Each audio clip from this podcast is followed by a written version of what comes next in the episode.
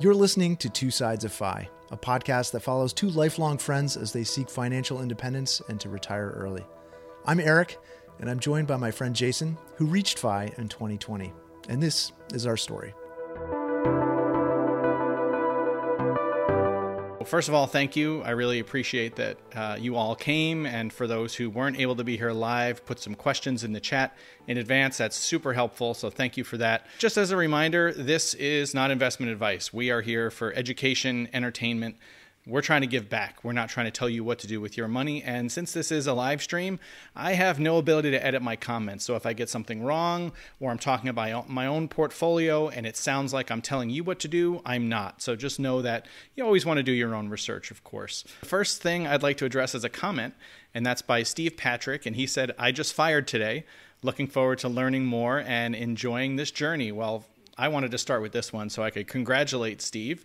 Uh, I think some people who've been around Reddit and other communities know that GFY is usually the uh, appropriate response to that, but you know, decorum prevents me from spelling that out. So I'd just like everybody to join me in congratulating Steve on this latest step. Uh, if he wants to share more in the chat with you about his journey, by all means. Uh, and we're happy to have you here, Steve. So uh, congratulations and best wishes to you on all that comes, and please tell us how things are going for you. The next question that uh, came in, and, and this one came in multiple times in advance of the show, and I'm not at all surprised, and I absolutely want to talk about it. It's one of the reasons I'm doing the live stream. Uh, the question is, you know, what's going on with you and Eric? How come it's been about a month since you've uh, released an episode? And so that means we've missed one uh, in between. And then today is, uh, you know, if I release this today, we're back on track. Well, there's a really good reason, actually, and it's nothing to be concerned about. The timing is kind of interesting because, of course, that gap came after Eric and I did that Fight Club episode. Uh, so the first thing I want to dispel is that there's any kind of issue between us or that, that there's any concerns. Uh, actually, I just saw Eric a couple weeks ago. Uh, he and Laura came out to visit us in California for our mutual 50th birthday celebrations. Not Lori, she's not there yet, but uh, all of us have turned or will be turning 50 shortly. So we got together, had a great dinner together. Uh, they met some of my other local friends, and uh, yeah, so we're doing great. What's going on is Eric and I are taking a little bit of a summer break from the standard format episodes, and that's primarily so that Eric can focus on a pretty op- exciting opportunity that he has for his business, 30 by 40. And if you've been here before, you know about his both online and you know architecture business. So this is going to give him a little time to focus on that. It's already paying off that he's got this headspace available. Just talked to him about it a couple days ago, and so I'm really excited for him. Uh, but rest assured, we've got content already recorded. We've got more episodes planned. So, um, will you see an episode with both of us before the end of July? I think it's quite possible, but I'm not really going to commit to that. That's not really fair to do to Eric. But uh, just after this little summer break ends, we'll be back on track with our standard content. So, rest assured, two sides of FI will continue to be two and not one side of FI. All right. Uh, the next question is from the chat. It's from Hawking1969, and they ask which is more important? Number one, spending time refining beyond the 4% rule, or two, figuring out how to spend your time? Now, I wanted to have this one early because it's kind of a head scratcher, and I, don't know if I'll give you a great answer, but they're both really, really important. But I think it's it's vital not to fixate on the first one at the expense of the second. And what I mean is, you know, as we talked about in uh, one of the episodes with Karsten, and I think also with Karsten and Fritz Gilbert, it's very easy to just stay focused on the numbers because much of that is, you know, fits many of our headspaces already, right? We're on this path. We like doing that kind of math. Um, it's easier in many respects for quite a few people to focus on the, you know, tangible stuff like numbers and money versus you know some topics that can be hard thinking about socio uh, emotional topics but they're both essential. Um, but i would say that it's very important especially um, in the last few years, if not earlier, to be honest, to be thinking about why you have interest in retiring earlier. Why are you charging so hard towards financial independence, even if you don't intend to retire early? Because if you don't, you could end up on the side of the equation like some folks did in the How Not to Fire episodes. Those of you haven't seen it, check out part two in that series. Um, then you have folks who fire, they do leave their job, and there's regret, if not immediately, within the first year or two, as we've seen pretty commonly on Reddit, where folks don't really know what to do with themselves. They don't have a plan, they don't really understand their why, and they find themselves really missing things about work. And, you know, to be honest, it's not a failure to miss work and want to go back to it, but it's a really good idea to you know work through what you're getting from employment. What are the benefits, both not just the tangible, i.e., compensation, but you know what are the other benefits that you might be gaining, and think about what would you like to do with all that time you know how how have available, right? So that's what number two is getting at. So if you make me choose, uh, obviously I'm going to say, well, you can't forego number one because if you get the number wrong, you get your financials wrong, you could find yourself in a desperate situation and need to try to get back to work, um, you know, quickly. But number two is vital, right? You really do need to plan. So both are essential. Keep things in balance, right? Maybe it's another example of two sides of FI. Uh, so yeah, hard to choose, but both are essential. All right, thanks for that, uh, Hawking. Uh, our next question is from Susan Harkima. I, sorry if I got that wrong. Uh, and she asks, How easy or difficult was it for you to take over from your previous financial advisor? Why did you decide to take over, and what are all aspects that you're now handling and not paying for yourself? Well, the quick answer here is that there's a several part series on this. I'll link it in the show notes. Um, but you know why I went that route is I felt like you know having had the opportunity to work with traditional assets under management advisors in the past, it was a very important and helpful part of my own financial education. Uh, particularly if we dial the clock back to when I knew I wanted to retire early, but didn't you know necessarily know of a fire community and really hadn't focused a lot on the how to get there. Um, working with professionals, despite the fees, right? I'm not ignoring those fees; they're important to think about they gave me a proper education in so many ways, pointing me towards resources, and that really got me started on my own educational journey. And so that was essential. Why did I stop? Well, I felt like I was ready to graduate. And those are honestly the words I used with my financial advisors when I talked to them about going out on my own. I had learned what I needed to know. Um, by this point, I was already retired early. And so I only had more time available to think about the portfolio, decide what changes I might want to make from what I'd done to date, and just continue to do research on tax topics and other things that were important to me. And so I really felt like it was the time. And so you'll hear me talk about that in the episodes I'm going to link.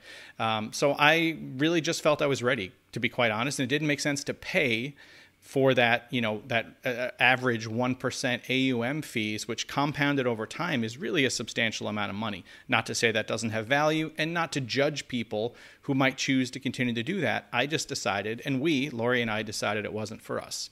So what have I taken over? All of the portfolio management, so any moves made in the account are now mine.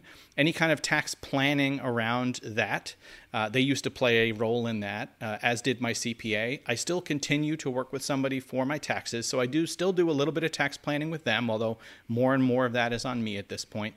Um, and then, you know, of course, anything transactional that's going on, you know, generating income from the portfolio for paying for life's expenses, uh, all of that work is now done by me. So there's more oversight, but as I've talked about, uh, Eric and I talked about in recently in an episode about what's our quarterly planning process, it's not really that much once you get comfortable with it. So it wasn't hard. There's a bit of a learning curve, especially if it's not an area you weren't al- already spending time on. So what I would say is if you're somebody that has used uh, financial advisors in the past and you fire, don't just on a whim cancel that relationship. You know, you want to go into that kind of decision with eyes wide open, know what you're trying to get out of it. Make sure you really understand what that bridge is going to look like for you to feel fully comfortable. And you might also check out our, our uh, episode on uh, hiring the services of a uh, fee only kind of project based financial advisor because they might give you the confidence with a, a simple one stop shopping. Uh, both Eric and I found that a pretty valuable experience. So uh, check that out as well. I think that's uh, two sides of slash 1K advisor, if I'm not mistaken. All right, let's move on. Thanks for the great question, Susan. Uh, the next one is from Scott Salter. It says, Are you still highly confident in Big ERN's SWR, safe withdrawal rate spreadsheet? Are you still, do you still have high confidence in the CAPE based withdrawal rate? Uh, calculations. And if you spend at that level when it's high, doesn't that guarantee you'll have to spend less in a future month? So, great question. We have gone really deep on this topic, both with uh, Karsten one on one with Karsten and Fritz, and then in an episode that Eric and I uh, did together. I believe those are at twosidesoffi.com slash SWR. I'll link that in the show notes as well. I am absolutely confident in the spreadsheet. Well, I won't say 100%, right? I'm a scientist. Certainty is hard to find. But, you know, Karsten has done a tremendous amount of work, and I've had the opportunity to talk to him both on the show and off the show. Um, and have read through his work extensively. And even when I was working with my advisors, shared it with them and gotten their feedback on it. So I'm quite confident in the methods, the math. Could you ever have unforeseen circumstances that blow it out of the water? Of course you could, but you know, you're not taking permanent decisions each and every day that can't be rolled back um, when you're talking about withdrawal strategies. So that's the first thing to know. Uh, on the CAPE side, yes, I like the CAPE withdrawal strategy a lot. I did talk about that in a couple episodes now, and we did do a tutorial on that. That's a really useful one for many people, according to the feedback I've gotten. So, again, something I would recommend checking out if you have any interest in that area. How it's worked practically for Lori and I has been really great, honestly. No, I don't withdraw at the max. This is something Eric and I uh, joked about a little bit on uh, the episode I'm referring to. Uh, I always go below it. So let's just pick some numbers here. Let's say if the max CAPE adjusted amount I could withdraw in a given month is calculated to be $8,000, perhaps I would draw at $6,500 because that's where my budget actually is. And I'm just making up some numbers here. So there's a $1,500 gap that I could choose to use. There's a surplus because some months things are going to happen that are going to take you outside of your budget, uh, as may come up later in an ACA question. You know, you may have uh, all of a sudden unexpected medical costs that are way beyond what you budget. And, and those who've seen our healthcare episodes know I do maintain a sinking fund for out of pocket healthcare because I do have a bronze ACA plan. But in the same month, uh, my wife and our teenager both ended up uh, in the ER for unforeseen events, and they're both fine. Don't worry. But that results in expensive uh, fees until you hit your deductible. So those were well beyond what we had budgeted. But because in all the months leading up to it, we had had buffer available we didn't think twice about it. Not that we would think twice about spending money on needed health care, but you know what I mean? It didn't keep me up at night at all. Yes, that was a big bolus of money to go out the door more than once in a month, but we could easily accommodate it. And so that's how I think about it. Yes, it's true that if you're withdrawing at the max, as the market changes and the CAPE changes, your withdrawals will have to change. But as Karsten talked about and has written about, you can avoid that kind of whipsaw effect or the strength of that drawdown by having the smoother CAPE based method as compared to some of the other variable withdrawal rate strategies. So have a look at that. If it's interesting to you, check out his writing. He goes into far more depth than I'm able to. Thanks for the question, Scott. All right, like the sky had a related question on CAPE adjusted strategies and says uh, they tried to get a CAPE calculated for VT, that's a Vanguard uh, worldwide fund, but it's harder to do the CAPE calculated on uh, it's hard to do a cape on that uh, because Karsten's is based on the S&P 500 as is Robert Shiller's. That's what Karsten is adjusting here with his modified cape ratio. Have you modeled cape for your portfolio specifically? Simple answer is no. Um, I think this S&P 500 based method uh, is demonstrated to work pretty darn well. Uh, I'm not aware of alternative strategies that would be um, equivalently performing. If someone knows about them, go ahead and link them in the chat. It could be good reading for all of us. But I think that my portfolio is sufficiently diverse and tracks appropriately enough or, or, similarly enough that I feel pretty confident about the method. Um, does that mean it will always move in lockstep with the S&P 500? Well, hopefully not, because I do have some diversifying assets in there. Um, so no, it's not perfect. No, I haven't taken any steps to try to make it more perfect, but um, it is what it is. So uh, I hope that's useful. It's not a perfect answer, but if anybody has other resources, go ahead and link them. All right, uh, another related one that came in from uh, Brian Anderson. Uh, great video on the CAPE SWR. Thank you. Uh, Karsten's been critical of dynamic spending. I like the CAPE idea, but I'm worried about the downside. Um, table shows some pretty low percentage, which would be tough. Yeah, I think it's another example of the types of things you have to consider that fall under the bucket of risk tolerance. Because as Eric and I have talked about, and many other financial bloggers and YouTubers have discussed, there's not just risk capacity, which is about mathematically how much risk can you take on right, based on the parameters about your life, but risk tolerance. And that's much more mental and emotional. And so, um, very important to make sure you're considering those factors as well.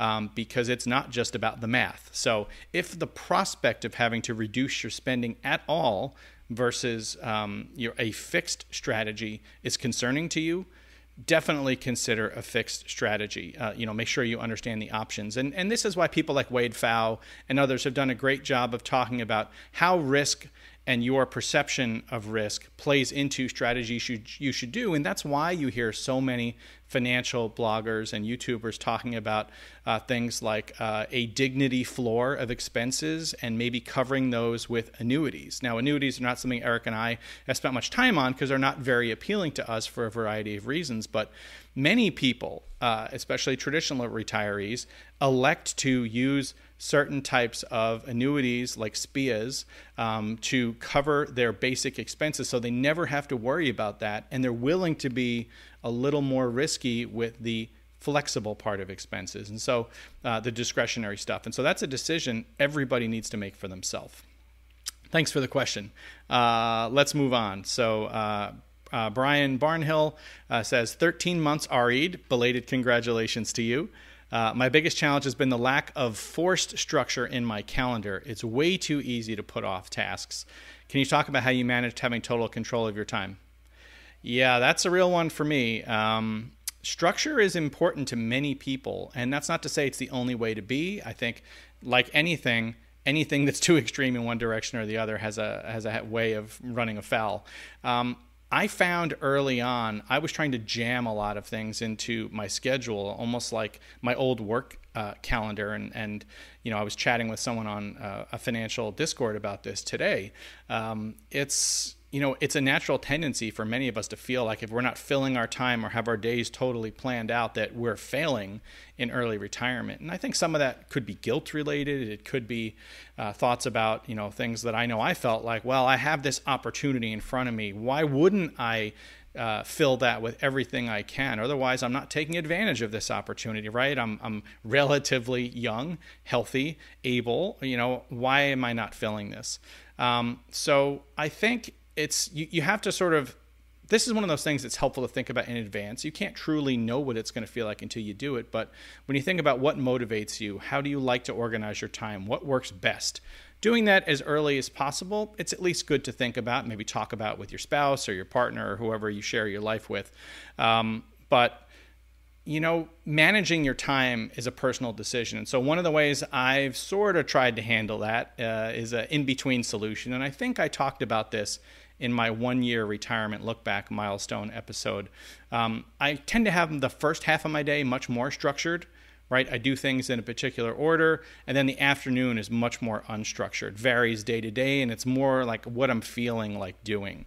And that's been a happy medium for me. But quite honestly, how I felt about such things the first six months after I stopped working, and now three years later, are totally different. So I think the other thing I'd say is just honor the fact that you are going to change how you think about these things and how you feel about them 13 months out might be quite different about how you feel about them two years uh, out. Um, but I wish you luck in thinking about how you manage your time and how you fill that time. And please keep us posted, Brian. All right. Uh, next question, uh, if I can pronounce this right, is from uh, Dolgon 2002. Says, any advice for firing while you still have a high school aged kid at home? Do you find it restricts the newly purchased freedom, like travel or things like that, that comes with fire and it causes frustration or discontent? Um, great question. Uh, I do have a high school age uh, student at home, as I've talked about before. Our teenager is uh, about to start senior year. So um, we fired uh, right before they went into high school. Um, and I would say you know, for me, I, I wouldn't say I find it frustrating. It's not the word I would use. Actually, you know, the, the flip side of that, I'm, I'm not saying you're not thinking this either, is it's great to have more time available uh, uh, to spend with them before they go off to college or whatever, you know, your children are going to do. Um, we're definitely taking advantage of that. And Eric and I definitely discussed that uh, on the show.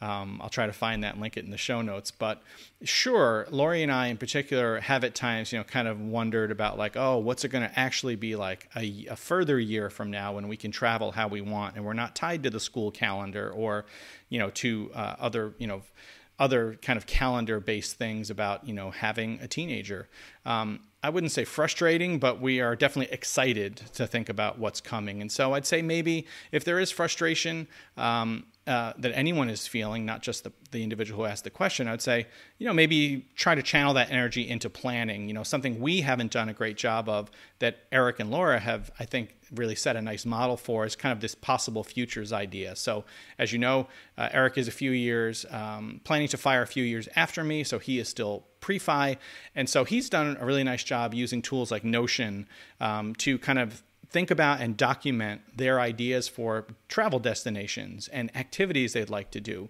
And so they're kind of building that anticipation and excitement. Um, and maybe you know, we did, we could have done a better job of that. It'd give us even more to look forward to. But there's probably not a perfect answer for this question. I, I wouldn't say we find it restricts our freedom, but we are definitely thinking about well, how will things change, and and what what are all the things we're looking forward to having complete or near complete freedom of our calendar. So best wishes to you. Uh, okay, uh, question from. Uh, Adam is uh, relating to that is how did you think about your spend with kids in high school, uh, in high school versus post high school? Uh, I have four kids, and this is one of my largest concerns with fire planning. Outside of college costs, how will my other expenses change? It's a great question, Adam. Um, I don't think for us, we had tons of conversations about kind of, or spent a lot of time financially modeling pre and post high school. It's also a very different circumstance. We have one child, you have four. Um, now, for us, college planning was something that we were fortunately able to do early. Got into a 529 plan in the very early uh, days. Uh, all kudos to Lori for her efforts there, getting that started. But you know what it means is that you know we are now prepared to fund the type of college that we believe that uh, our teen is going to be heading into, and so I don't have to think too much about the college costs. Now, as for other costs, I think those are basically unknown. Uh, one thing we talked about on Two Sides of Fi is there's lots of unknowns. I mean, what if your child stays home with you longer than is you know traditionally the case? Well, that'd be an individual decision how you might need to fund that or or not. Right, that's a choice but you know you don't know what's going to happen right? Will they need help with a down payment and will you be in a position to help them with that? Or will you you know on the flip side other family members right might you have an ill relative that you with your newly available free time might need to help support? So there's lots of things on the topic of family that are unknowable. Now you could always put more buffer in your budgets and think about that but for us you know those exercises are not only difficult but we don't feel they're very productive. And so um, for us, you know, we haven't done a lot of explicit financial planning for those things, but we do wonder, you know, how accurate is the, like anything, how accurate is the budget that we've planned going to prove out to be? What are the unexpected changes that will come? We'll just have to deal with them uh, as that happens. So, certainly wishing you and your family the best. Um, and uh, yeah, keep us posted on how that goes. Uh, next question is from Sean Leary. How far down your post RE bucket list of experiences have you managed to check off? What are your top three you're looking forward to or starting to plan for?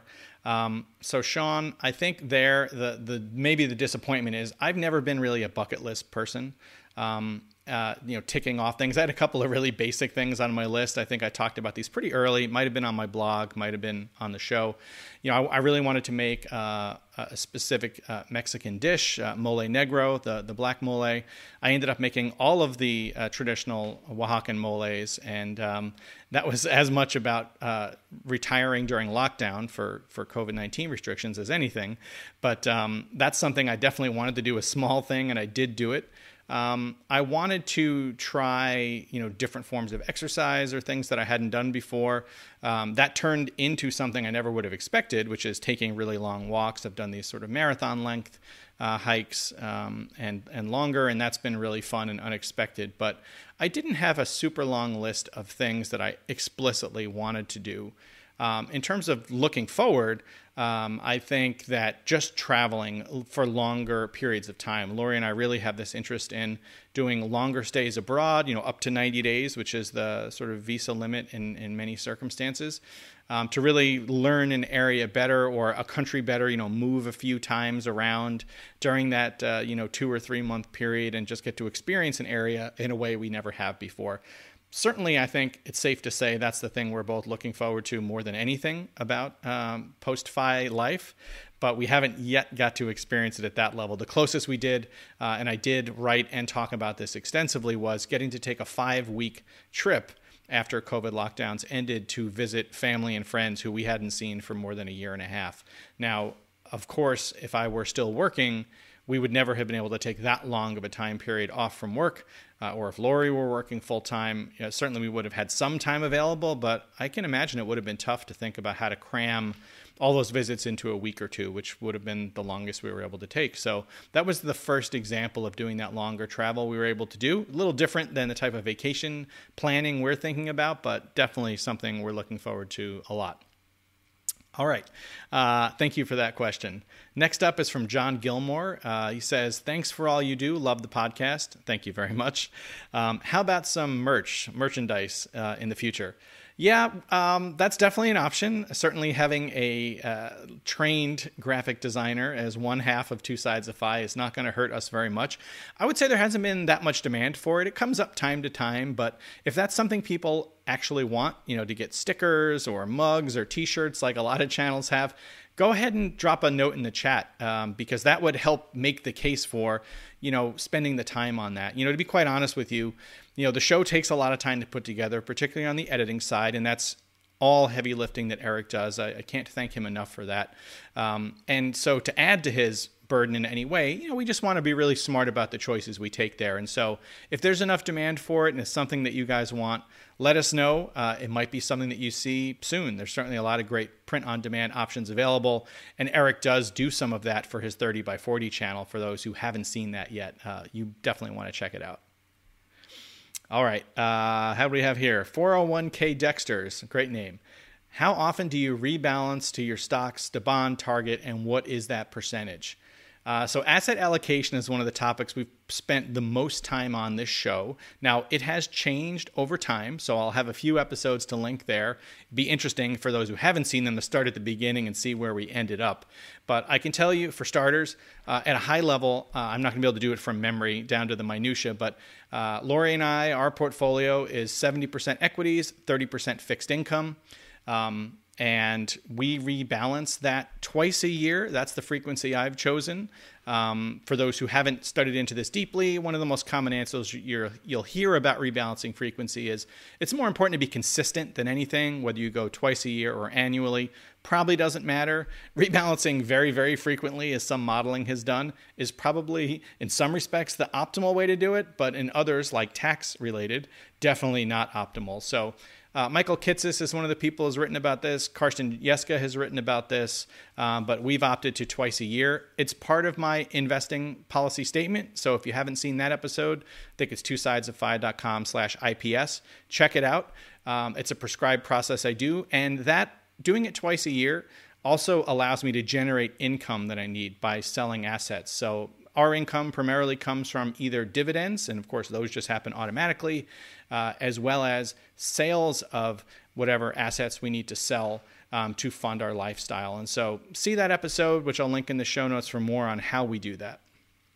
All right, what have we got next? Lori's uh, filling the queue here.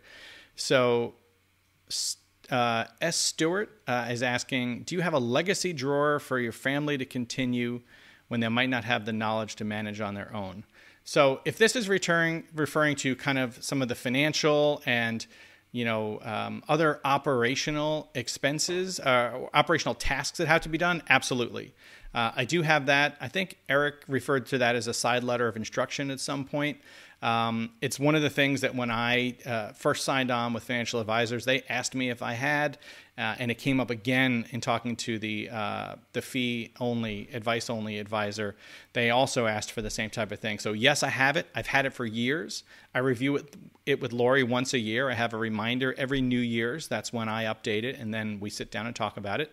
It's somewhere that's easily accessible. It's accessible in multiple locations electronically, and it simply you know defines all the accounts, the tasks that have to happen you know all the details to make it easy for her or for, for whomever, an executor, for example, if something happened to both of us, to carry on tasks uh, for our lives. Because there is, you know, I do do the lion's share of that. It's how we've organized our financial life. Uh, it's what works best for us. Different families do different things. You may recall Eric handles a lot of the investment side, where Laura hands the bill paying and other kind of more routine uh, bookkeeping financial tasks. So, whatever you do, it's a great idea, if not an essential idea, to document that because the last thing any of us would want to do is, uh, you know, burden uh, those we leave behind if we pass away unexpectedly or otherwise or become debilitated somehow. So, yes, have that. I think it's a great idea. It certainly helps me sleep better, and I think Lori as well. Um, so, thanks for that question. Hey, Eric here with Two Sides of FI. If you've been listening to Jason and I on the podcast, you may not be aware that we also have a YouTube channel. And quite often, we have supporting graphics, charts, information, and even a few outtakes that don't fit well in an audio format. So if you're into that kind of thing, you can find us on YouTube at Two Sides of FI.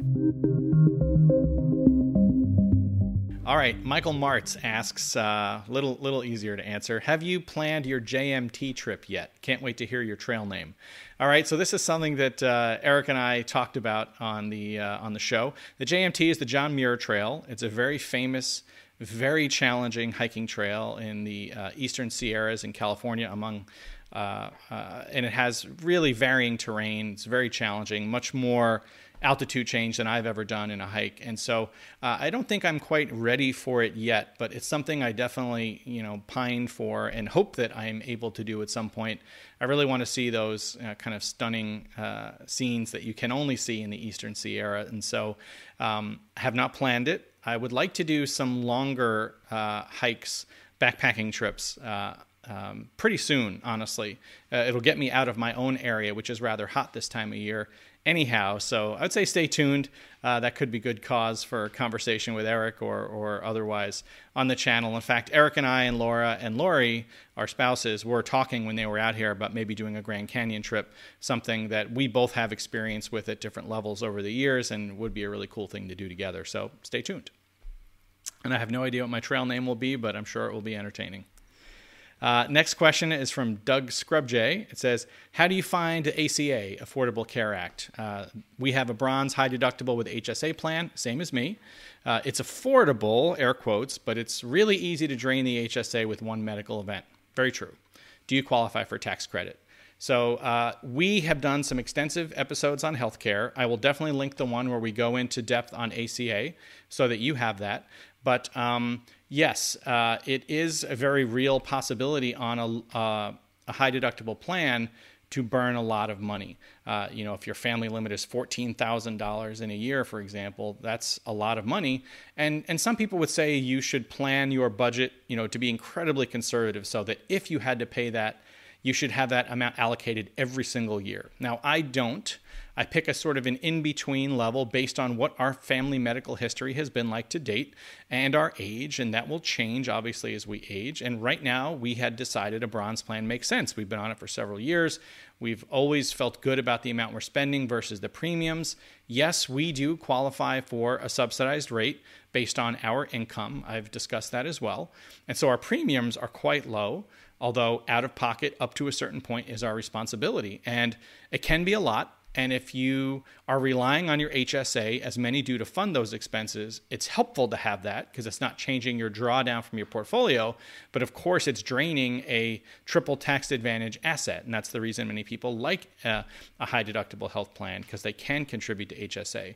We to date have chosen not to touch our HSA. We're fortunate that um, we had budgeted for a certain amount of healthcare spend in our uh, budget every month. It's a sinking fund that we don't always use all of, and then so it builds up. And that means that we're not touching the HSA, so we have this you know lumpy spend on healthcare. And in most months, we're below that limit we have in our budget. Now, this month, I mentioned we have two uh, emergency room visits. Plus, I had a dental implant last month all those things were out of pocket. And yes, insurance contributed to the medical expenses, not the dental. I don't carry dental insurance.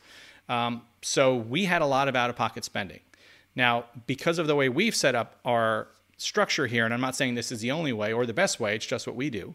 Um, Yes, I went outside my budgeted amount for healthcare for those months, but because we're spending under our safe withdrawal rate, I didn't feel too bad about needing to dip into the funds and go above it because we're still on the year well below what our maximum withdrawal rate could be. If you're somebody who's uh, chosen to operate closer to that line, well, then your lumpy spending, whether it's in your HSA or otherwise, is going to result in drawing down your portfolio more. Now, if that's a one-time event and it's um, you know up to the max that I talked about, that's probably not going to fundamentally change your long-term projections for your the the lifetime of your portfolio. But if this happens more often and you haven't adjusted to a higher tier plan where the premiums might be worth it, well, that could be having more negative impact over time. So healthcare is definitely something you want to revisit on an annual basis. If you, you know, for any kind of insurance, you're doing that anyway, because unless you have a qualifying event, annually is how often we get to review those policies and choose what to do. So I'd say definitely do those activities in earnest. As we're going to do, we're going to make sure at the end of this year that plan still makes sense. Maybe we will switch to a silver plan because the increase in premium will make sense we do that math every year. Uh, and last year, I still felt it was a no brainer to stay on the metal tier we were at, but maybe that will change in the future. So stay tuned. Assuredly, Eric and I will continue to talk about this topic. It's a big line item in both of our budgets. If you saw our budget episode, you know that. So um, yeah, look to us and we'll, we'll come for more information on how we're doing with these questions. All right. Um, let's see this. Uh, JPK has a question. What do you miss most about your previous career? What was the biggest social challenge for your entire family with the transition? There's some meaty stuff in there. Definitely things I've tackled in in writing for sure. Uh, that was one of the things that helped me process that change after I was suddenly hit in the face with realizing how much uh, that change affected me. But also, Eric and I have talked about it on the show.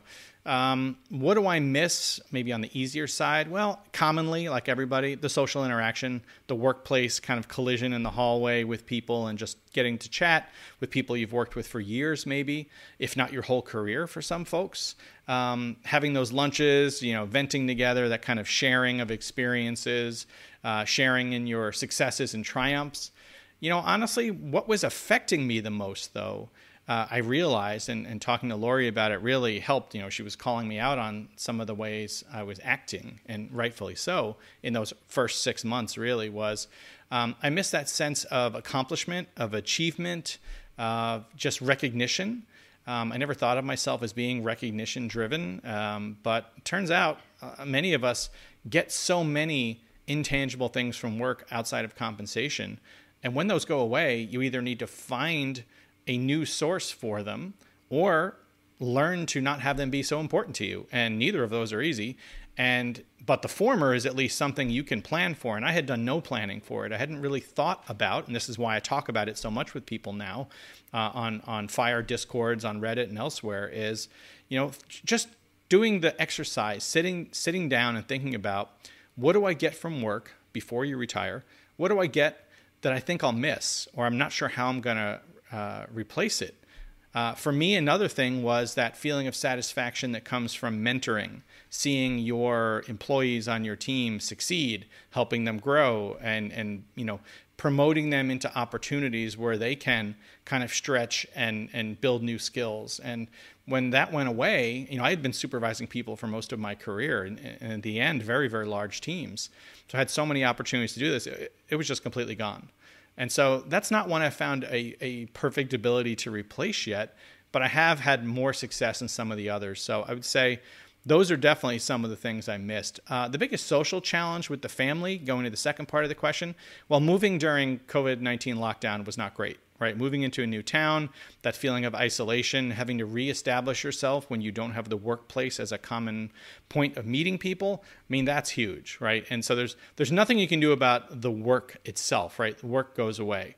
However, um, activities are something that you can you know get into you know clubs some people it could be their church it could be volunteering you know i tried several of those things i've done volunteering i uh, probably most impactfully took on a, a, once a week fun job as i like to refer to just pouring wine at a tasting room in town, and that was really great. Uh, you meet people, you get that socialization part. Sounds like you're training pets when you say socialization, but it's it's honestly really important, and it, it's not at all what I did for my career, but still scratched a lot of the same itches. So that was a very personal thing. Um, as for the family, I mean. Um, it differs by person, right? Teenager, school is going to be the biggest opportunity. Um, I think Lori and I together met some people through shared interests. We started a homebrewing club. We've both been brewing beer for, for more than 25 years. That was a great opportunity to meet some like minded people. Um, and through them, we have met other people and now do more activities uh, with folks. And so we've built in some mechanisms that should hopefully keep uh, helping us. Uh, Lori also got uh, a fun job uh, once a week, works at a brewery. Met some folks through there. So, you know, it's an ongoing thing, and we kind of had more than a year of not making a lot of progress for the reasons I mentioned, but it's gone a lot better now. So, um, certainly, uh, if you're asking that because you're headed into this yourself, or if anyone listening to this is there, uh, I hope any of that is helpful to you. And certainly, if you have other ideas of things that have helped you, please drop them in the chat.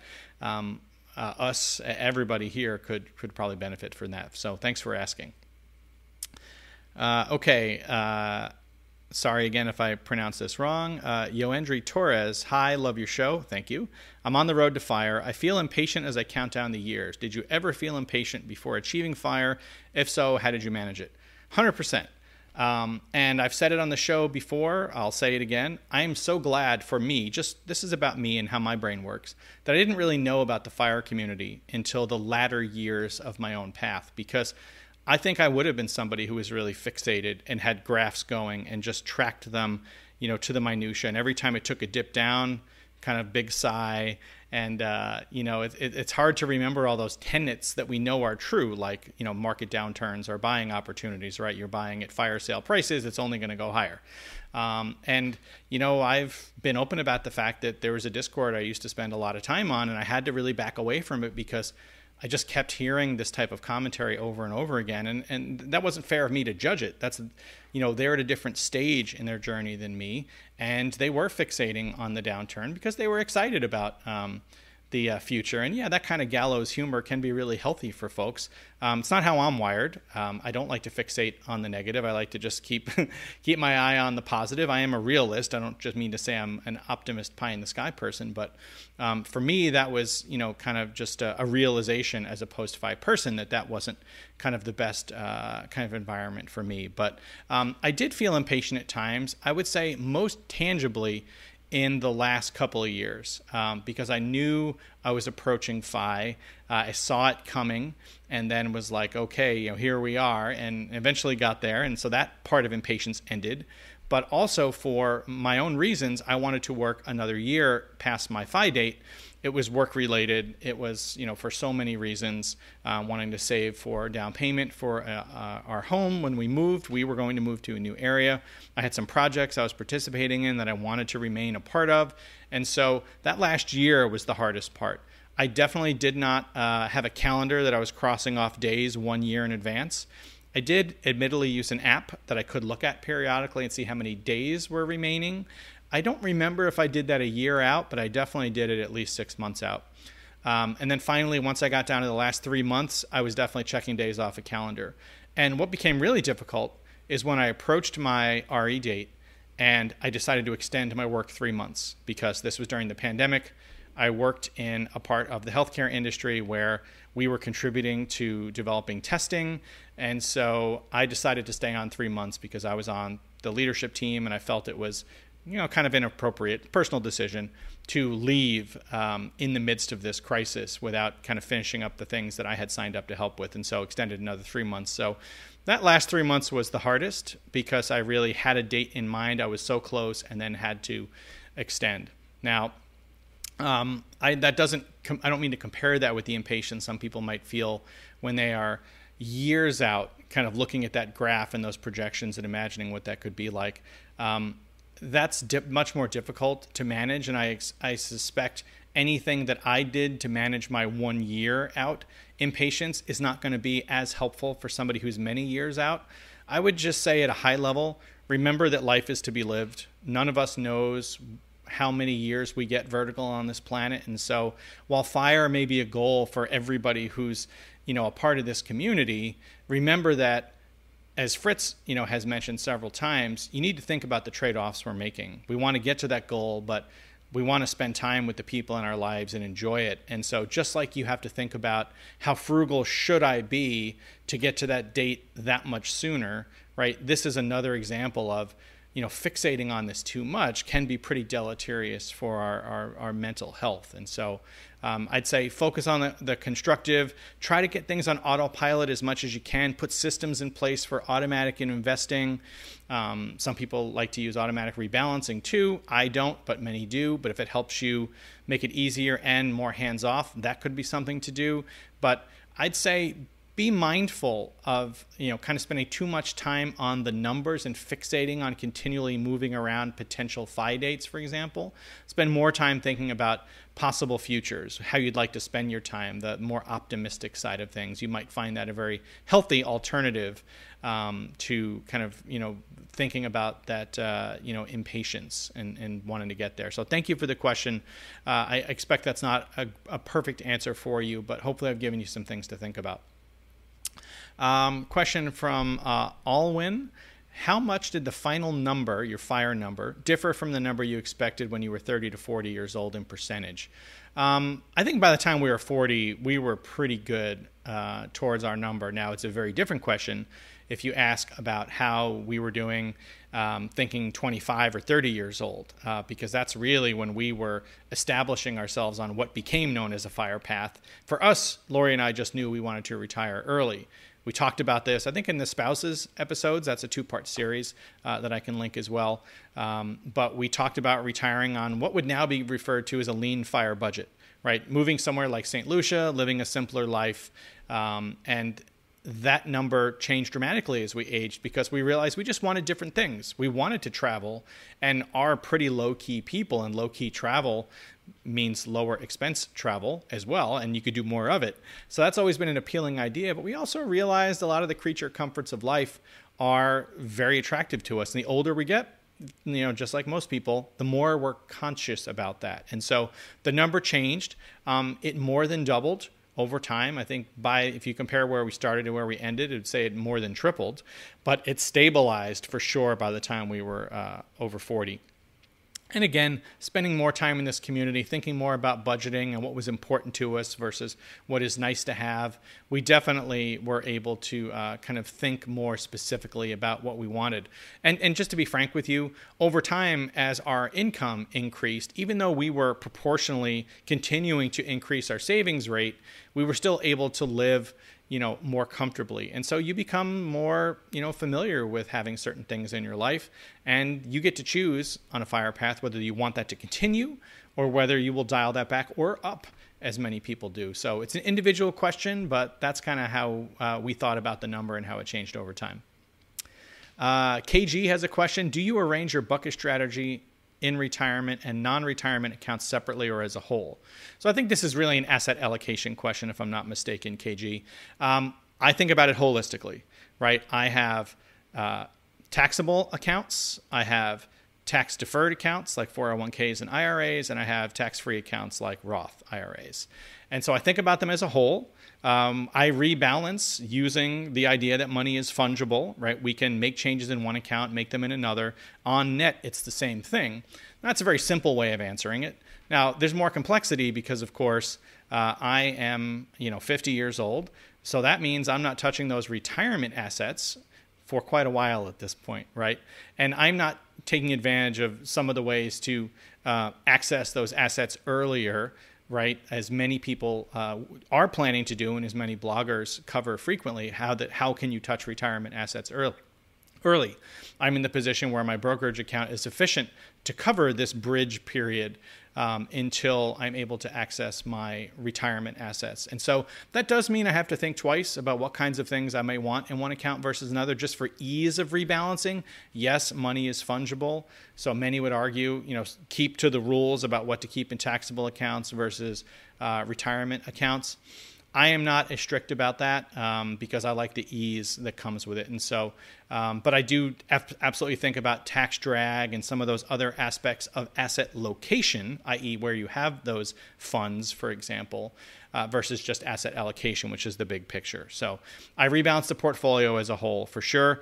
Uh, if you haven't seen our discussions on rebalancing, they're available to you. Definitely check out twosidesoffi.com slash rebalancing for a free tool that I use, that I developed, and then I, I uh, exported a version of it to be shared with the Two Sides of FI audience. It's totally free. It's available to you. If you want a tool, uh, I would also recommend uh, Empower, which used to be called Personal Capital. If you go to the resources page on twosidesoffi.com, you'll see a link to that. Uh, it's completely free. It's worth checking out, and it's a way to support the show. If you use that link um, and you use Personal Capital, again, totally use it for free as a great way to look at your asset allocation and see the changes you may want to make. Um, the show gets a small bonus from them. So think about checking it out. But you also can use the spreadsheet. Um, let's see. Janet Pollard, do you still keep a cash like emergency bucket outside of your portfolio? And if needed, uh, is that draw considered part of your percentage withdrawal? Great question, Janet. Um, as you may, some of you may recall, uh, Erica held me to task at some point because, in addition to my cash allocation, and cash includes money market funds, T bills, CDs, things that are easily sellable, right? They're, they're basically cash. Um, I also had a six month emergency fund. And so I really had a two and a half year cash allocation. So that wasn't quite right. Uh, Eric, rightfully, when he realized that, asked me why uh, and, and helped me realize there was no reason to keep it up. And so I did get rid of that explicit emergency fund allocation because carrying such a large cash buffer, you know, around 5% of my portfolio, that is more than I need to be. And so having an investment policy statement and IPS really helps me keep clear on the, those aspects of the portfolio. So I don't have an explicit fund anymore. As I mentioned earlier, if I do have to go outside of my normal spending, uh, my normal budget for reasons like, you know, medical emergencies or both cars suddenly need tires or pets have urgent medical needs. All these things happen in the last 60 days, by the way. Um, we can go to those funds and they're there for us because we're keeping two years of cash. Um, and, and, in our case, it's half money market, half um, uh, T bills and CDs. So the former are immediately liquid, the latter are absolutely able to be liquidated if needed. I can feel much more comfortable. I don't need another explicit emergency fund. Um, uh, KG asks When calculating your buckets, do you separate a fund for large future expenses such as a roof, AC, etc.? So, this is a great question you ask. It's something we did discuss um, a little bit with Fritz Gilbert. I think it was in our one on one episode with him. Uh, so, I'll link that in the show notes too. He's written about this extensively, and he absolutely explicitly budgets these these larger sinking funds for things like you know roof replacement. Um, Lori and I have elected not to.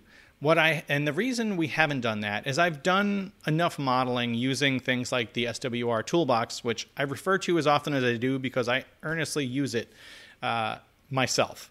Um, I had no relationship with Karsten when I started using it so much, uh, if that wasn't evident to you before, but but it's true. So I would do these exercises where I would model in, well, what happens if I want to replace the AC? Right, we have where we live, it's hot, we have central air conditioning. What if I have to replace that? What if the roof fails sooner than we think it will, or we need to replace several appliances, or when it comes time to buy a new car? I've done that math of showing those draws, you know, as lump sums in the tool. Um, and I convinced myself that I don't necessarily need to do that type of budgeting because underdrawing is such a part of our strategy. Now, is that a perfect answer? It's not. But, you know, got to tell you, um, this is an individual thing. You need to think about what's going to help you feel good about your strategy and work mathematically. Some people absolutely want and, and will always have these larger sinking funds for long term expenses that they, they just contribute to, you know, month over month whatever's going to help you feel like you're managing your expenses properly, both known and unknown future expenses, is the right thing to do for you. I would definitely check out uh, what Fritz has written on this topic because he gives simple templates for you know figuring this out and and kind of constructing your own approach to doing the same thing. Um, so I definitely recommend that. Great question. Uh, Aztec for life. Um, healthcare remains our biggest concern area. We're four months into Cobra. It's the same way I started as well, uh, continuing my workplace insurance at one point. Uh, what resources do you use or know of that are helpful in building comprehensive knowledge around this area? Um, there's no one source for this, for sure. Uh, we did link to a number of resources in both of our healthcare episodes, which I will link in the show notes. Again, two sidesoffi.com slash AMA. That's Ask Me Anything, by the way, um, that we have found, and hopefully that will help you. Um, if anyone else has ideas around resources, please drop them in the comments. Um, and or comment on this video once it goes live. Healthcare.gov for Americans certainly is a very useful starting point.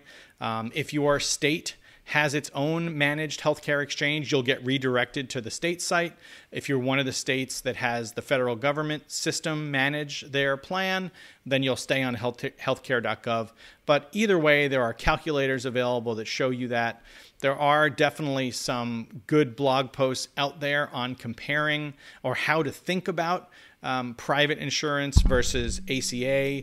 All of these questions are obviously about pre Medicare uh, in the US, of course, the, the calculus changes. But it's a complex question because depending upon your income level post RE, you might be eligible for things like cost sharing reductions, CSRs, where your out of pocket expenses become quite low. Um, for healthcare. And so, knowing those different options to you is really important. It is an individual answer.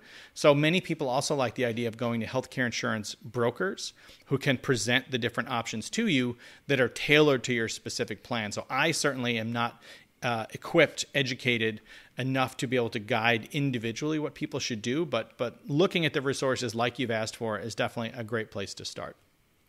Uh, thanks for the question.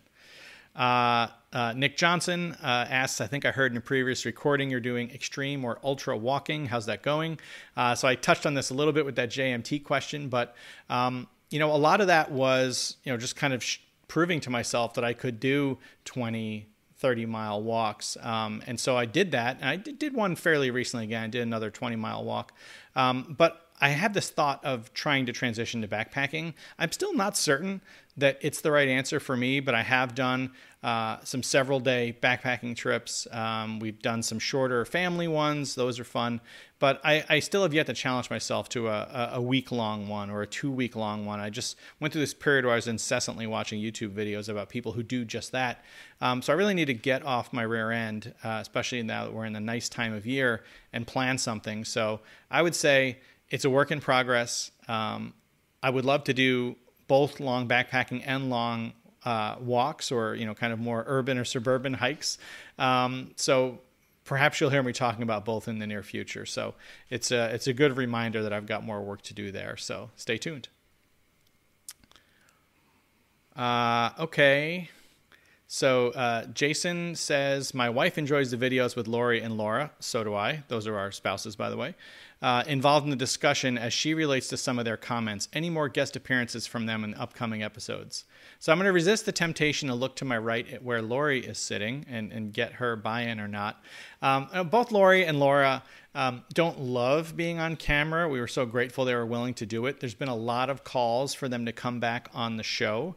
Uh, I have joked several times that maybe the, the most amazing way would be have them firing questions at us um, and maybe that would get them on the show. But I would say um, I am hopeful that we can get one or both of them on again um, for some kind of content. Can't say what that would be at this point, but perhaps hearing that there's interest and drop comments in the chat if you're one of those people that wants to see them. Maybe uh, hearing a little more firsthand about what the demand is for their time will convince them.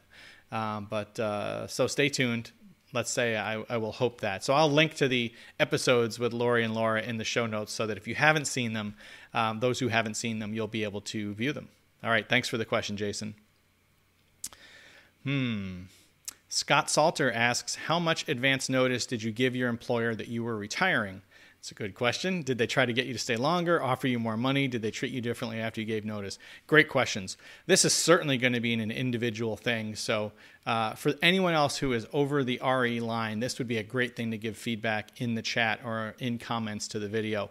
For me, it was pretty easy.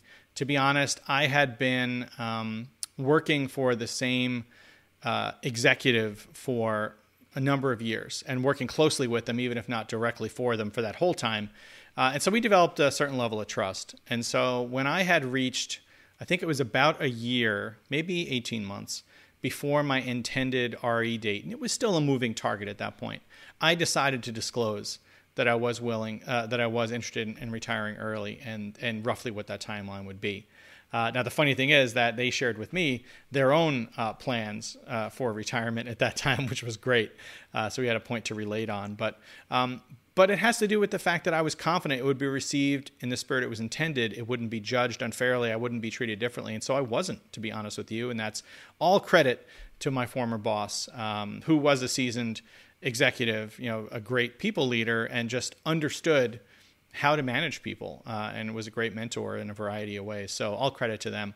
Um, as to when pe- more people were informed, uh, you know, based on the nature of my role, and my role did change the last 18 months of my job, that was an intentional move by me to sort of start to down ramp my responsibility level uh, while t- so I took a lateral move with uh, without a giant organization. I had previously been overseeing an organization of nearly 250 people.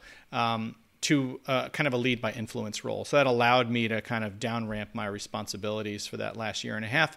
So that made it uh, such that I didn't have to inform so many people months in advance. My boss knew. I informed the rest of the leadership team that I served on about a month before. And then we made an announcement to the whole company um, weeks before, if I remember right. Hard to remember now, it's strangely enough. Um, I don't know if I was treated super differently by most people. I think the I would say the biggest difference was people wanting to know what I was going to do next because to be quite honest, I was pretty vague. I didn't say use the word retirement. I talked about moving out of the area and maybe starting something on my own, which was an accurate response. I thought I might want to do some kind of project like a brewery or something like that. Um, and so it was left vague, but that was okay. So I think interest in why I was changing paths was the biggest change in how people treated me. But other than that, no, uh, I'm happy to say uh, things went very well for me overall. And I hope that they do for anybody else when you're faced with the very same decision. Hey, Eric here with Two Sides of FI, checking in with a quick request. Jason and I love making this show and sharing our conversations, but we need your help spreading the word. The best way to do that is to give us a quick rating and review on your podcast app of choice.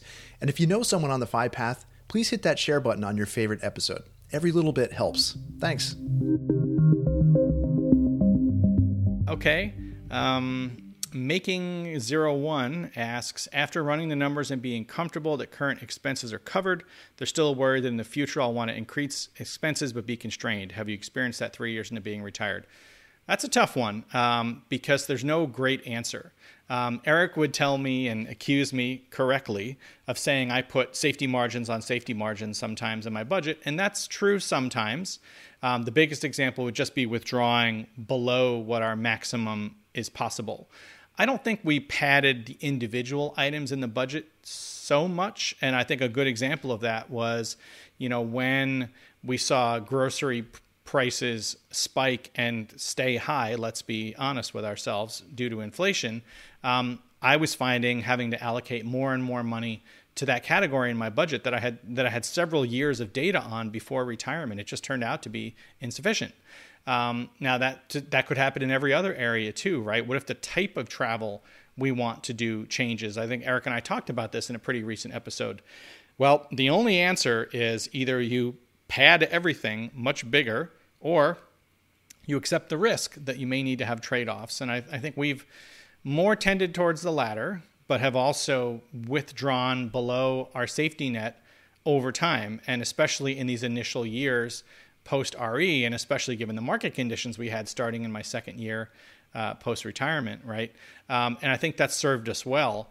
Um, but as to whether they will blow up, the expenses will blow up in the future, well, it depends on what your future is and what your timeline is, right? If you retire, and Karsten has written about this extensively, if you retire at 30, and you have to plan for a potential 60 year or more retirement, right? Depends on you, your family, your genetics, the future of medicine. Well, then your safety margin is very different than somebody who retires at 50 or 47, like I did. Um, and so it's a very individual question. I would say the younger you're retiring and the tighter you've kept your expenses leading up to your FI number, right? If you've been really living a lean existence and thinking it's going to be exactly the same post RE, I'd say you certainly have more risk in that scenario. Our lifestyle didn't change really very much after we uh, crossed the RE line. And so I think the risk is less there. Um, I'm trying to mitigate that with a withdrawal strategy, but there are, again, other approaches like padding. We've definitely done some healthy padding. Um, so I hope that's helpful. Uh, it's not perfect, but you certainly need to know that the future is not assured. You, there's no certainty for any of us that we will think the same way when we are 50 than we do at 30. And that's the other caution there if you are planning your expenses at a future retirement date that's 25 years away, so let's say you're 20 years old watching this, planning on retiring at 45, accept the fact that you will not, I say that with certainty, know exactly what you want at 45. You may have a better idea than I did at 20, it's probably likely, but I got to tell you, I've been surprised all along the way about how priorities change. So just be open to that idea. Be open to refining the number as you proceed down your fire journey. Most people find that the resolution around that number, the accuracy around it, increases with time. You'll probably find the same. So just be aware of that. Be open to planning. And if that means extending your timeline to get the life that you want to live, well, that should be the thing leading the charge, not a flag in the sand saying, you know, 2030, that's the year, no matter what, because you're going to have to take trade offs.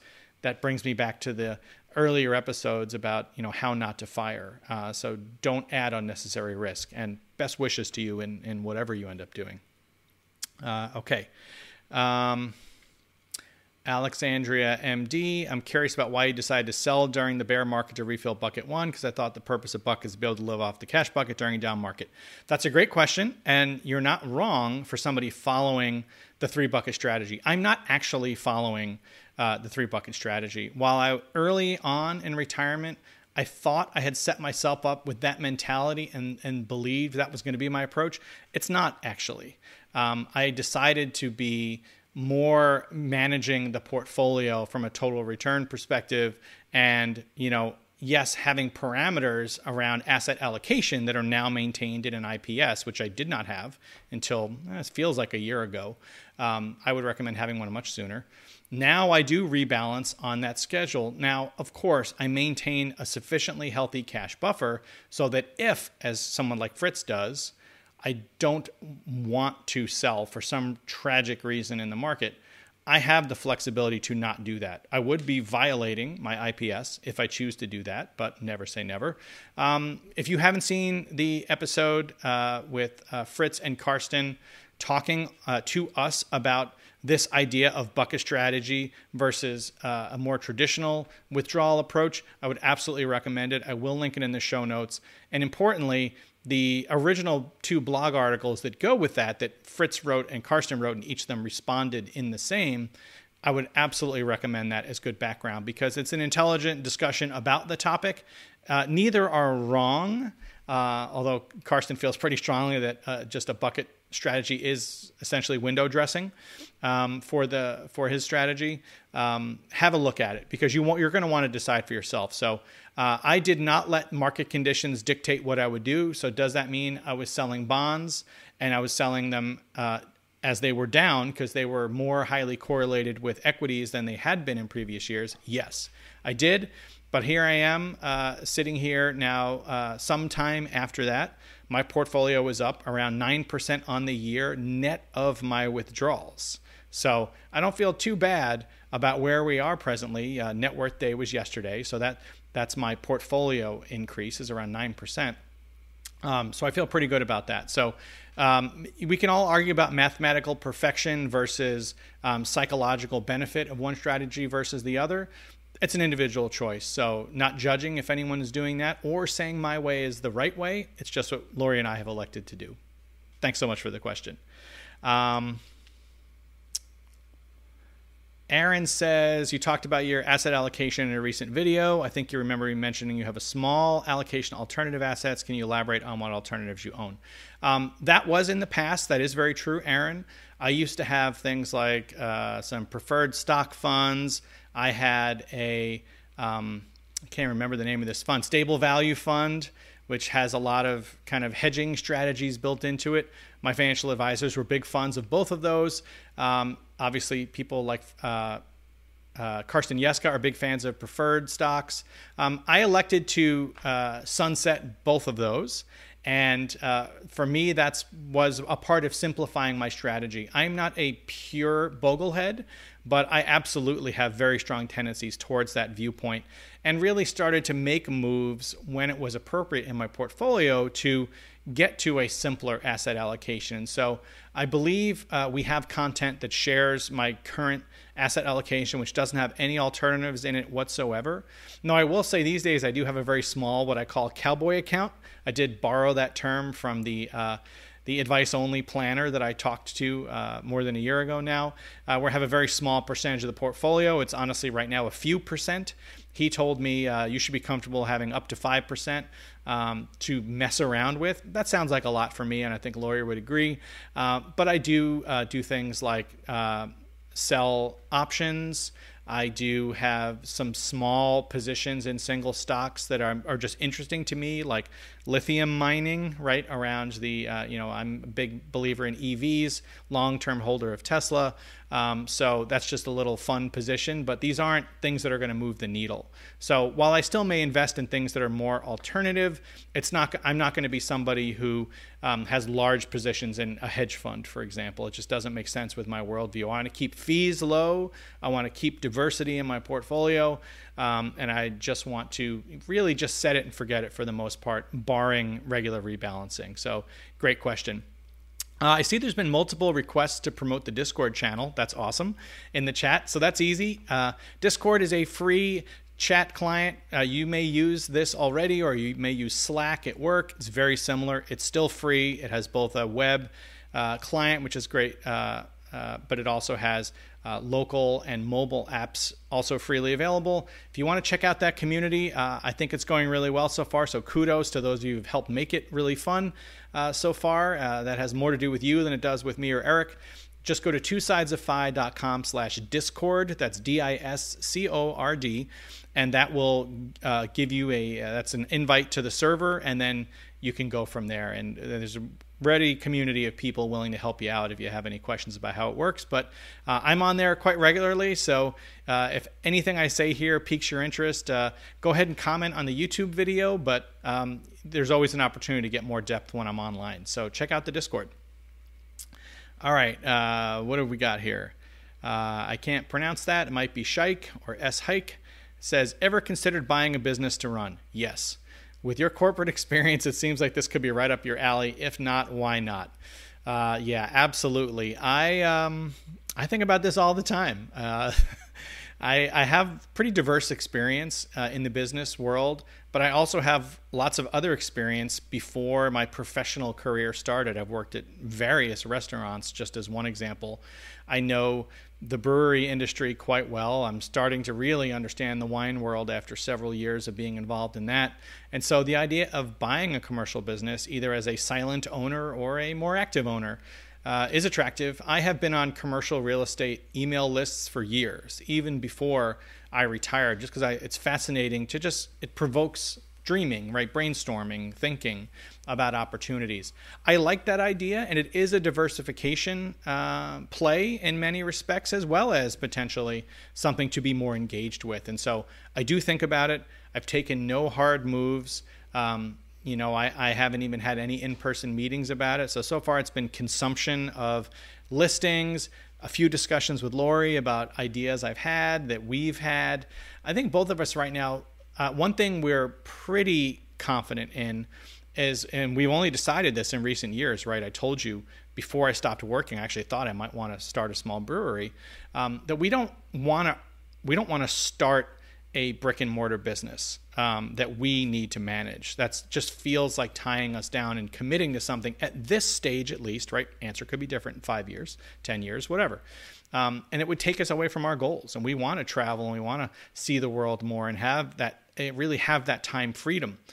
Doing this one day a week job has taught me that even that, you know, which is a small sacrifice, right? Uh, eight hours of time, um, sometimes feels like too much. And I'm really fortunate, and honestly, I wouldn't have taken the job if I didn't have this, that I have business owners who are very willing to allow me to travel as much as I want. They like my work, we get along well, and so they have ability to have people substitute for me when I'm going to travel. I'm actually going to take 4 weeks off uh, coming up from that job because of various, you know, personal engagements and travel, and that's okay. And again, I'm really fortunate, and I would recommend anybody thinks on taking on that kind of work, that kind of fun job, think about your flexibility and your time freedom a lot before committing because it matters. So I would say right now, to go back to the point, we don't want to start our own brick and mortar business. Now, might we be willing to partner with somebody else or acquire a business that's a, more of a, a backseat type owner?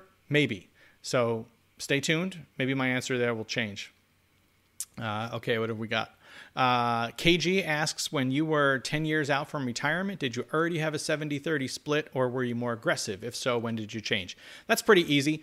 Um, I think I was. I was 90 10 for most of the time, and that was both individually. Although I, I, now knowing what I know, I would have been probably just 100% at age 20. It wasn't much of a boglehead, but it was diverse. Um, but I was nine, definitely 90 10 in my 30s and 40s. I would say as we started to approach RE the last maybe 18 months or so, um, we slowly we got up to 20% and I retired at about 80 20. And then from my own research, um, supported by additional conversations with an advice only planner, I did increase that to 70 30. And we did talk about that on the show. Eric and I, you may recall, he also changed his portfolio to 70 30 when he believed he was um, you know, within less than two years to RE, a date he's now pushed out a little bit. Um, but he backtracked on that. Uh, he he you know rode down that bond allocation a little bit. Talked to Karsten about it. Another reason to check out that episode.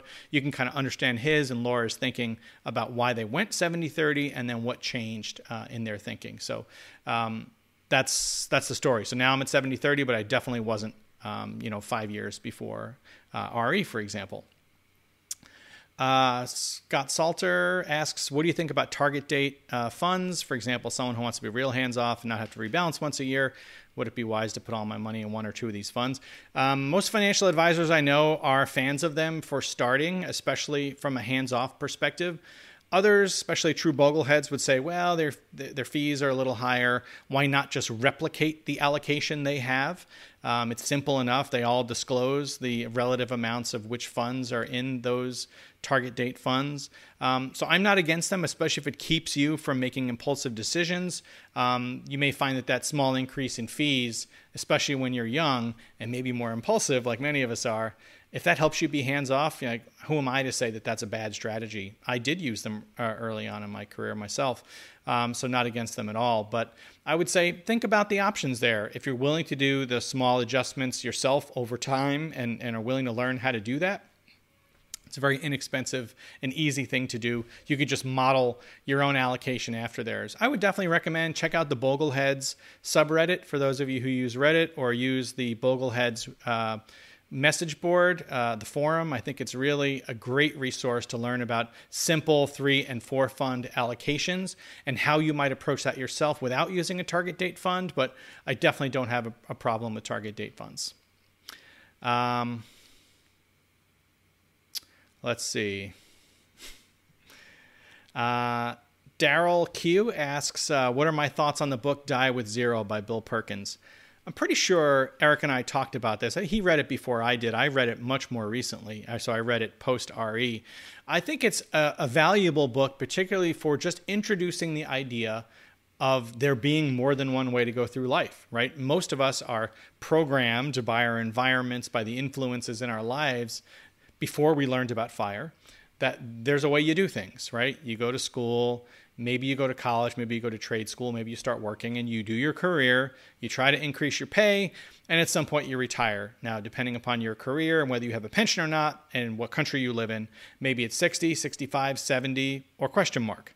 Um, you know, the fire path ideas that come out of books like Die with Zero are more about, well, how do I get to the life I want to live sooner?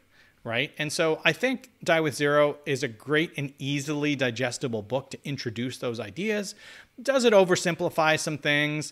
Um, did he have a very different path there uh, via, you know, kind of being a, a, stock trader than necessarily anybody could do? Uh, you know, it's just like saying that um, you know, somebody who's a software engineer has a different path to fire than others do, or an or, or a executive. Of, of course, there there are differences, but the tenets remain completely valid. So it's a great book to introduce people. Um, there are others, right? I mean, if you want to talk about investing simplicity, obviously, Simple Path to Wealth by J.L. Collins is another one. Um, the there's a lot out there. So I think it's a, good and easily digestible book. It's not a perfect roadmap for me, but had I read it well before I knew about fire, it certainly would have lit a spark for me. So, uh, you know, great job, Bill Perkins, in getting people excited. Uh, let's see what we've got.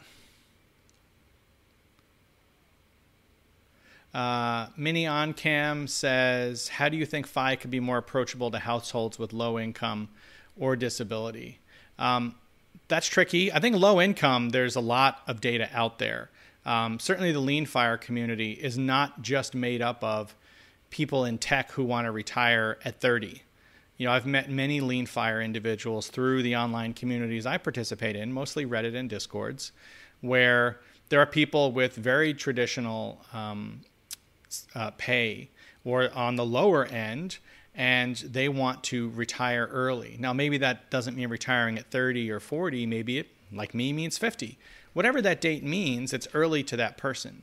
So I think the lean fire community has been very popular for people with you know non-tech jobs or non-stock market jobs um, for getting there and learning how to you know what are the tools I can use to control cost to save and invest more soundly right when you think about it it's the latter piece that most people lack education in right how do you invest is it scary? Is the stock market only something for rich people? That sounds silly to say to this audience because you're already likely to be well educated in this, or at least more well educated than the average consumer.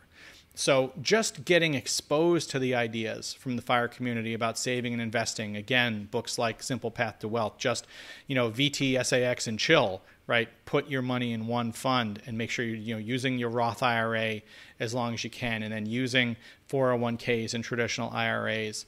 That information is so helpful to anybody. It's about being deliberate and planning the life that you want to have, and that is accessible to people who uh, have low incomes. Now, um, I don't know of any specific resources for people with disabilities. If anybody in the chat does, uh, I would love you for you to link that, or please comment on this YouTube video.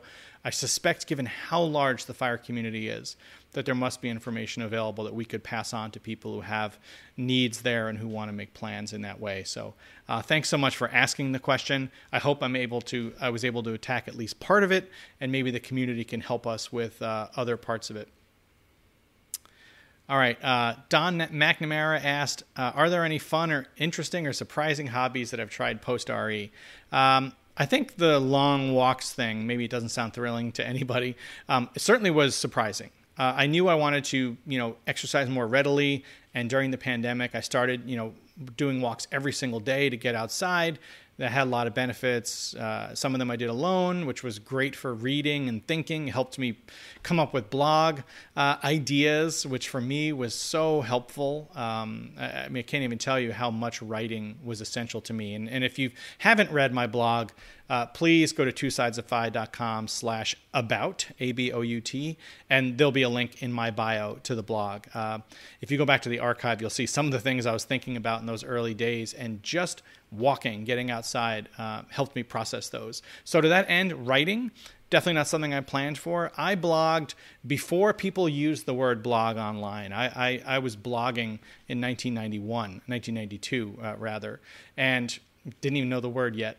Um, but I never thought I would go back to it, and especially never found it would be so useful. Obviously, this channel not something I planned. Uh, it came as a result of a conversation Eric and I had. I think we talked about that in our very first episode of Two Sides of FI. If you haven't seen the early episodes, highly recommend you go back. I apologize in advance for how unpolished I am and how much my answers wander against Eric, who is a professional by that point. He's got a channel with a million subscribers, right?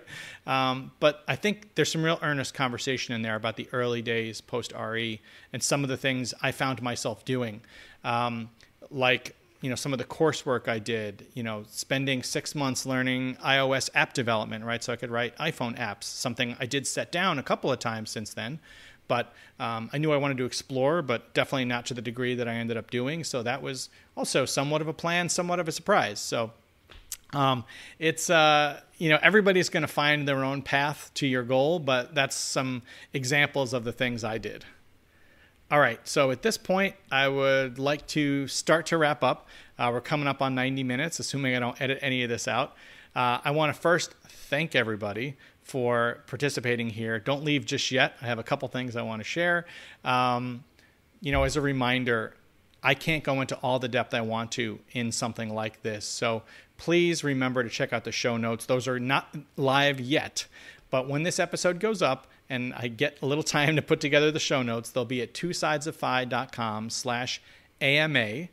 Uh, the link was in the chat, and I set it out already. But if you want to check out the Two Sides of FI Discord, we'd love to have you on the server. TwoSidesOfFi.com slash Discord, D-I-S-C-O-R-D. And, you know, lastly, we get asked all the time about how people can support the channel. You know, we're not going to put up a buy me a coffee button. No judgment if other channels want to do that. It's not for us. Um, I'm not going to, uh, neither Eric or I are going to ask for super chats or super thanks uh, you know, donations that way. Um, honestly, if you want to support the show, the easiest and most impactful ways for a show our size is just subscribing to the channel, number one. So if you haven't already, we make it easy. Just go to twosidesoffi.com slash subscribe, and it will just ask you, do you want to subscribe to Two Sides of FI? Please hit yes. If you haven't rated the podcast yet, even if you don't listen to it, it's exactly the same as the video. If you use uh, iOS, just go into the iTunes app, search for us, Give us a five star rating if you think we deserve it, and write a few words about what you get from the show. The minute or two you spend on that pays off so much in just getting us visible in a field that's as big as the fire community is. And lastly, if you, there's an episode that resonates with you or a blog post uh, I've written, share it online. Send it to a friend um, by email. Better yet, post it on Reddit. We can't self promote the show on the big fire and financial independence communities online. It's against the rules and it'll get deleted. Um, so please share, uh, help us out. That's what we ask for. We're not asking for money, we're asking for helping us get visible. So if you've done that already, thank you so much for all you've done to help the show. Thanks for being here today. And Eric and I both look forward to doing episodes together, sharing them with you, and you'll see those again before too long. So thanks again for being here, everybody. Take care. Join us as the conversation continues next time on Two Sides of FI. If you've enjoyed the show, please consider rating it at Apple Podcasts or wherever you listen. For show notes, resources, and links to the video version, please check out our website at twosidesoffi.com.